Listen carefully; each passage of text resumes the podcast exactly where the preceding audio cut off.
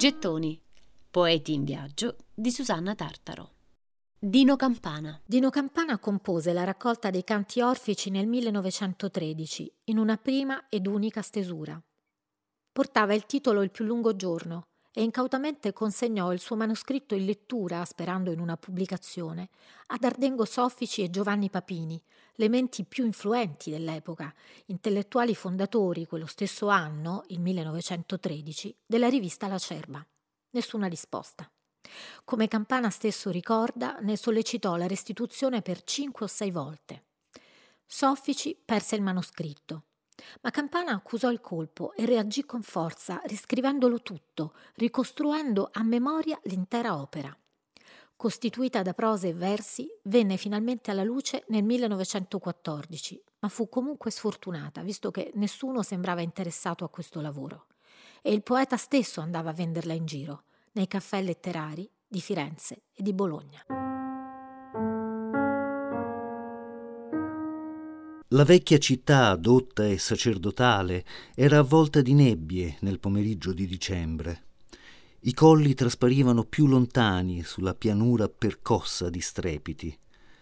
Sulla linea ferroviaria si scorgeva vicino, in uno scorcio falso di luce plumbea, lo scalo delle merci. Lungo la linea di circonvallazione passavano pomposamente sfumate figure femminili, avvolte in pellicce, i cappelli copiosamente romantici, avvicinandoci a piccole scosse automatiche, rialzando la gorgiera carnosa come volatili di bassa corte. Dei colpi sordi, dei fischi dallo scalo accentuavano la monotonia diffusa nell'aria. Il vapore delle macchine si confondeva con la nebbia.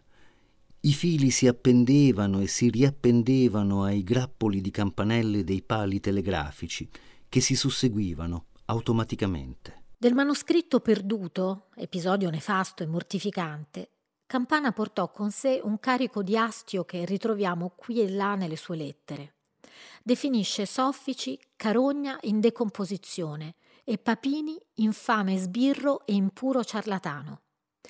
Anche gli anni precedenti a quella prima e stentata pubblicazione furono anni faticosi. Gli studi all'università si alternavano ad attacchi violenti e poi le fughe.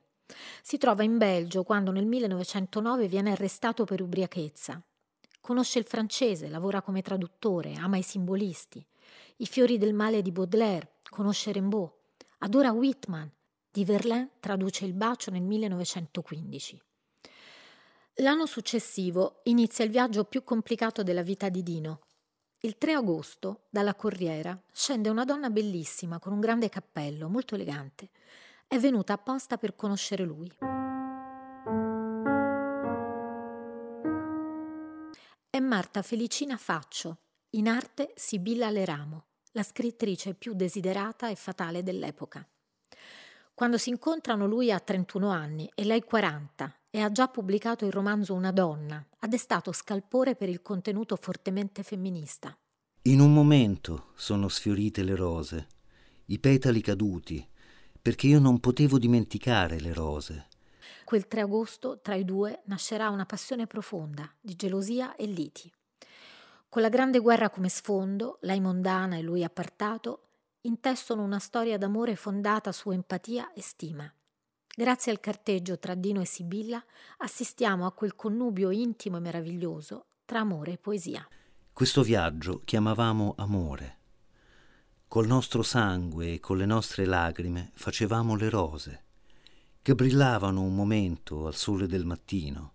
Sibilla lo cerca e lo evita. Dino la insegue e non la trova. Le rose che non erano le nostre rose, le mie rose, le sue rose. Ad un certo punto Sibilla smette davvero di cercarlo e Dino non è più in grado né di scrivere né di vivere. Prima dell'ultimo viaggio di campana, quello più triste, Ancora una poesia d'amore per Sibilla. Via mai nella città dove per sole strade si posa il passo illanguidito, dove una pace tenera che piove, a sera il cuor non sazio e non pentito, volge a un'ambigua primavera in viole, lontane, sopra il cielo illanguidito. Per riascoltare e scaricare in podcast cerca Gettoni sul sito di Radio 3 e sull'app RaiPlay Radio.